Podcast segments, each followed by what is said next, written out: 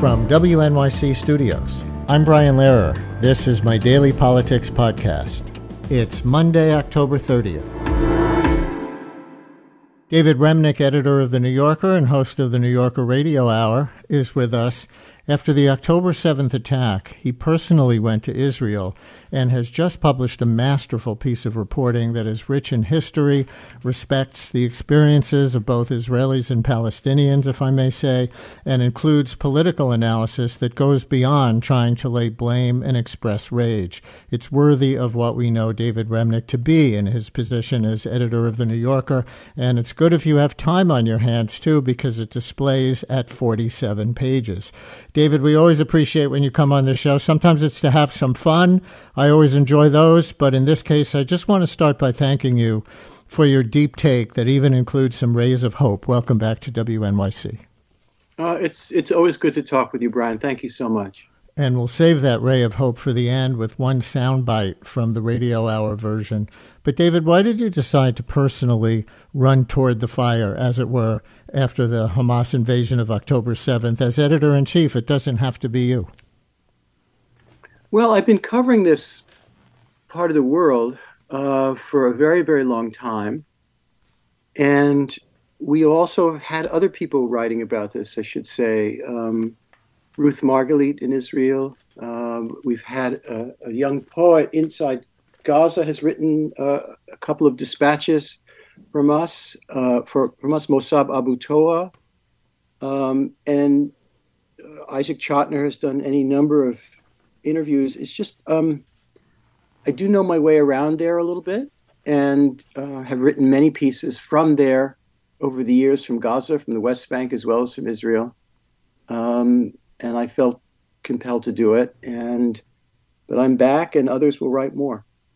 You titled your article "In the Cities of Killing," cities plural, a reference to a landmark Hebrew poem from around 1904 after a devastating Russian pogrom. Could you tell that story sure. a little bit? Even many Jews don't know it. The Kishinev pogrom and the poem that came as a response.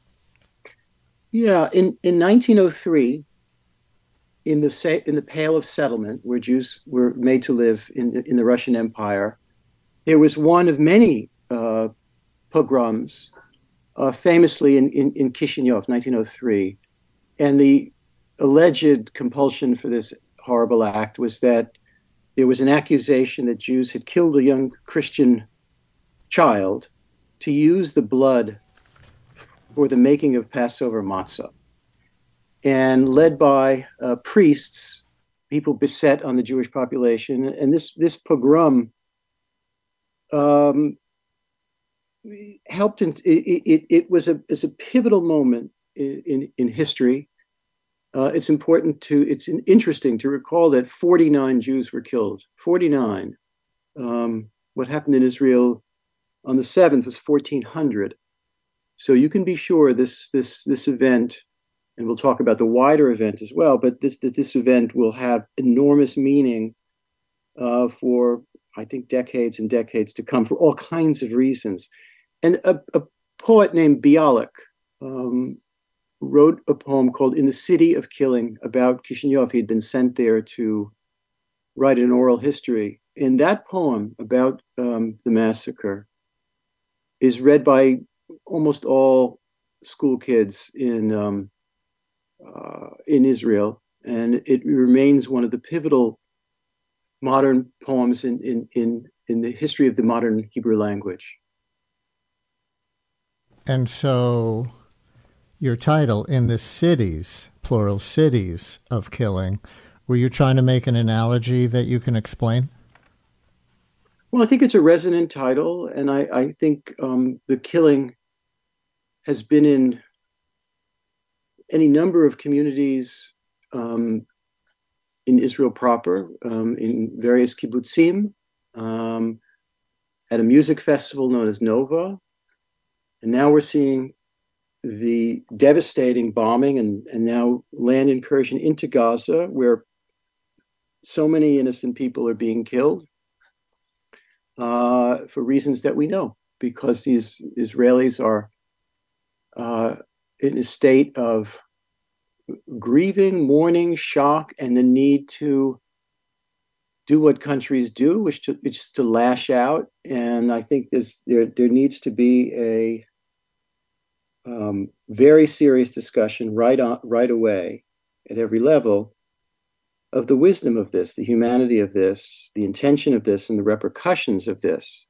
Um, I totally understand.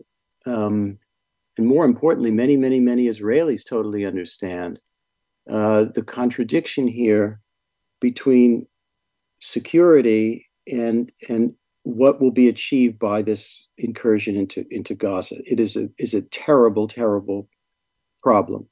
Um, it's we, we, could go on about it for hours and hours. Uh, but the piece tries to achieve, and, and I begin by saying I know that I'll fail, is to is to is to illuminate those contradictions and the and that history and the various narratives that are constantly at odds with each other, all of it moving at the speed of social media.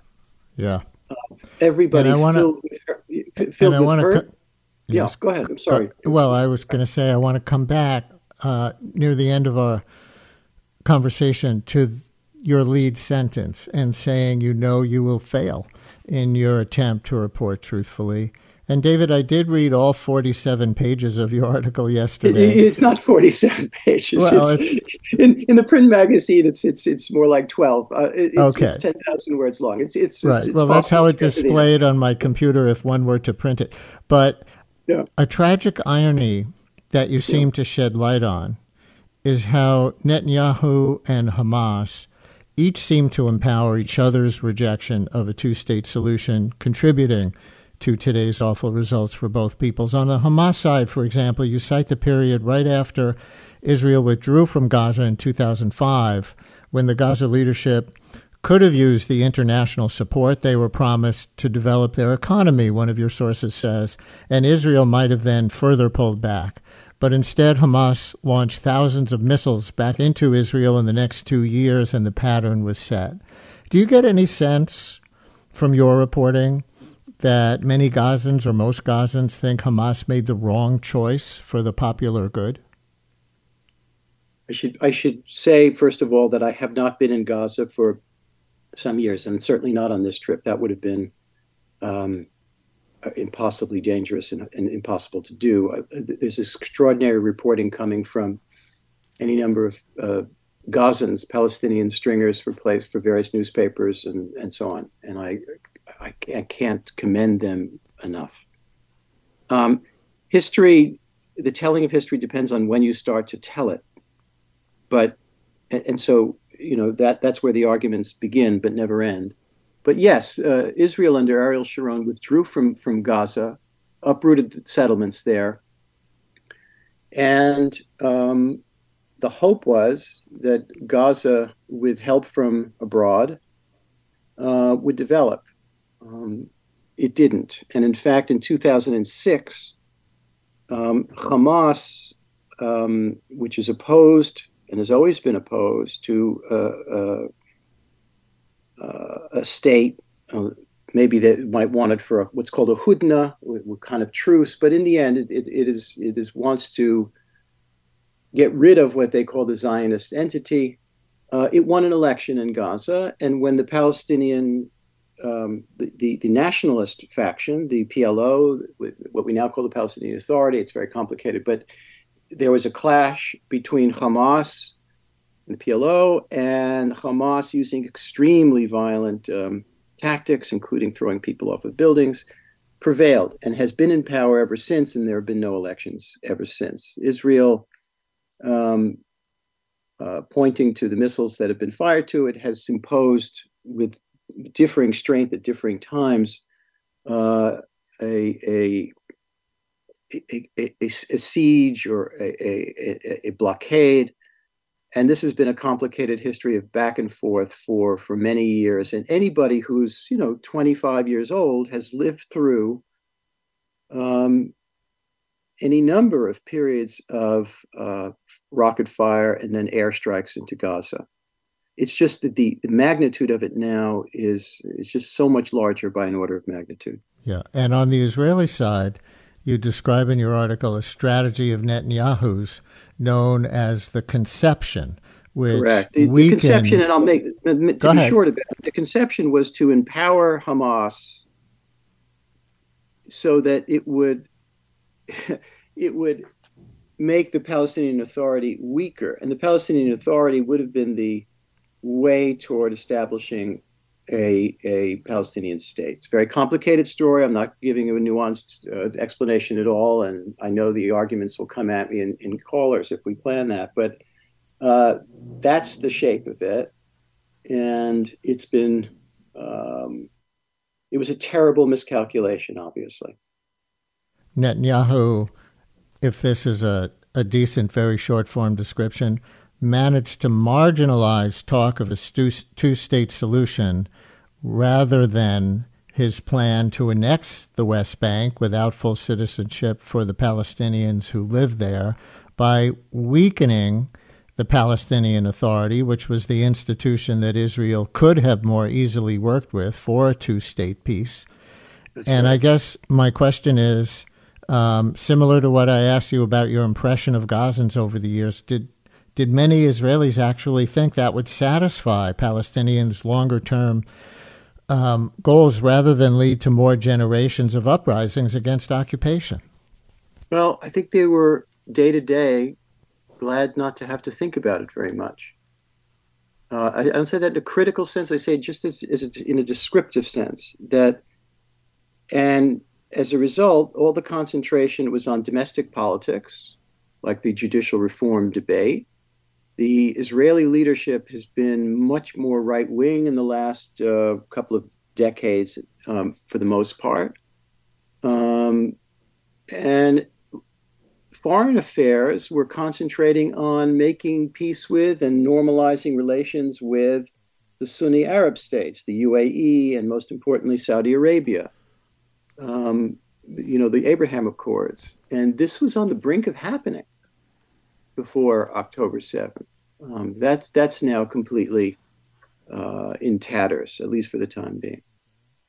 My guest is David Remnick for another few minutes, uh, editor in chief of The New Yorker and host of the New Yorker Radio Hour. Most of the radio hour this past weekend um, was about his trip to Israel after October 7th, and he's got a long article in the New Yorker. We can argue over whether it's 12 pages or 47 pages. People will argue over anything, so we could argue exactly, over that. Exactly. Um, but, David, I want to start our last few minutes together by quoting the very first line of your article, which you referred to a few minutes ago. Before you get into all the content, you say the only way to tell this story is to try to tell it truthfully and know that you will fail. And I think that we are trying to do a similar thing. I wrote in our newsletter last week, if I may quote my own article, I wrote, We try to strike a good faith balance on the show of hearing the grievances and aspirations of both sides without falling into both sides' ism, a shallow false equivalency that's too common in news coverage. Striking that balance is hard, and I'm sure we fall short. Those are my yeah. words. So I was struck when I read your opening sentence about trying to tell it truthfully and knowing that you will fail. How do you at least strive for that truthful ideal? I think you have to, first of all, you have to write the second line. In other words, you can't throw up your hands and give up. And if a journalist is doing anything, they are trying their damnness to bear some witness, to try to understand their own biases and um, limitations, what they're seeing, what they're not seeing, um, and then and then at the same time do your damnedest. Um, a, a, kind of journalism of futility where you don't get to the second sentence, I think does nobody any good. So I did my best, and and but I know that it comes up short, and I also know this: the two f- foreign stories that I've covered in my life which in, in some sense went from optimism to, to something completely at the other end of the spectrum, which is to say, Russia and the Israel Palestinian question, Israel Palestine. Um, I could write about Russia and very few people follow this very carefully and they people usually are sort of um, kind of grateful for what you write and they learn something and they say so and they're you know they're obviously are critics but on this question people have intense feelings uh, intense political attachments. They know some things they don't know some things they but one thing for sure is they have powerful uh, opinions about it. And if you've ever you know done any public speaking and somebody gets up to ask the first question and says i have a i have three questions in four parts in a public statement um, yes. that's that's that's the way it goes you should see my inbox um, I can imagine. But and to that point, David, I also wrote in the newsletter, and I haven't said it yet on the show in these words, yeah. that some on one side will say nothing is the equivalent of a sudden murderous terrorist attack on thousands of civilians, some on the other side will say nothing is the equivalent of a long, brutal occupation that has killed so many over time. And maybe they are both right in their own ways, but maybe we can have conversations that go beyond which side is worse. And, and I think that's what you're trying to do in your article. But do you ever feel that that's where the political conversation about all this, maybe especially, uh, I think gets stuck think, on the question yeah. which side is worse? Yeah, I, I, I think what's I think it's probably in the end impossible at any given moment to reach any everybody. Impossible. And when I hear people five seconds after a massacre of 1,400 people, a, a gleeful one a, a, with butchery and, and just unspeakable acts, not even gesture toward um, uh, sorrow, empathy, yeah. sorrow, empathy, call it what you will, and rush immediately toward some abstract framework of uh, whatever it might be.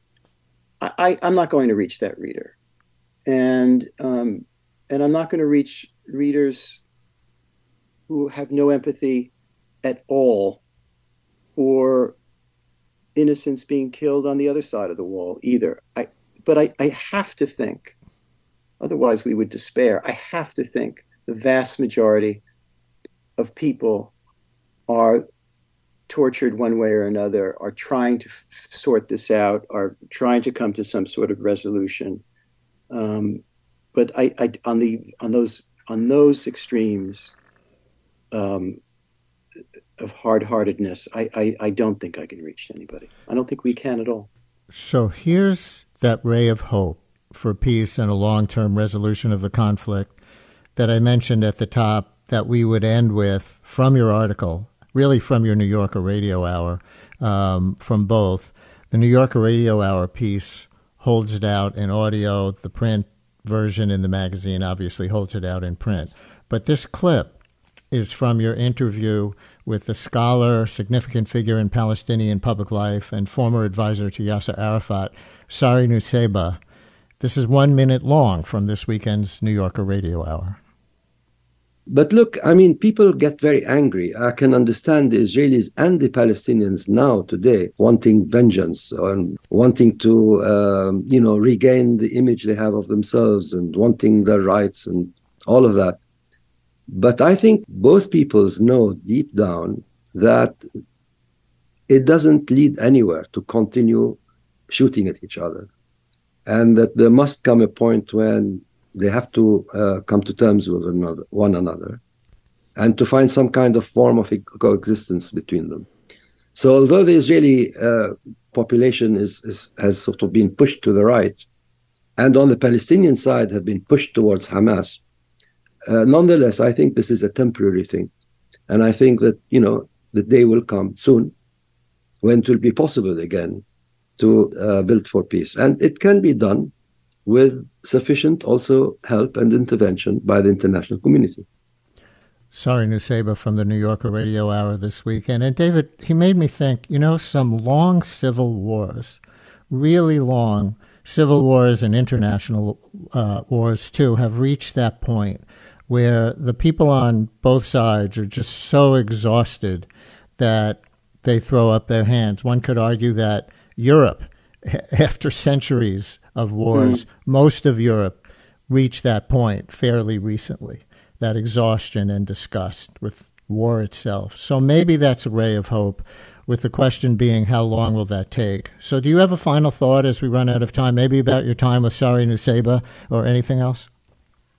I thought Sari Nusseibeh, who's someone I've known for a long time, um, was very wise in that he said, "We cannot afford, we cannot afford pessimism, just a kind of throwing up of the hands, a, a, a politics of despair. Because if you if you give yourself over to that, you give pe- people have no hope, and that's where the hell comes in. And if you if you do that, then all is lost. And none of us can afford that. Not Americans, not Palestinians, not Israelis, not anyone. And it's very hard. Mm-hmm. Well, it's very hard. Are probably good words to leave this on as we run out of time. David Remnick's new article in the New Yorker, based on his reporting in Israel since the 7th of October, is called In the Cities of Killing. David, thanks for sharing some of this with us. Always, Brian. Take care of yourself.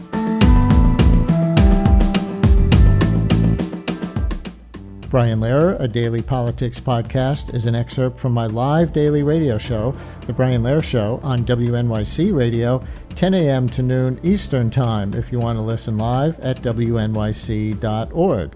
Thanks for listening today. Talk to you next time.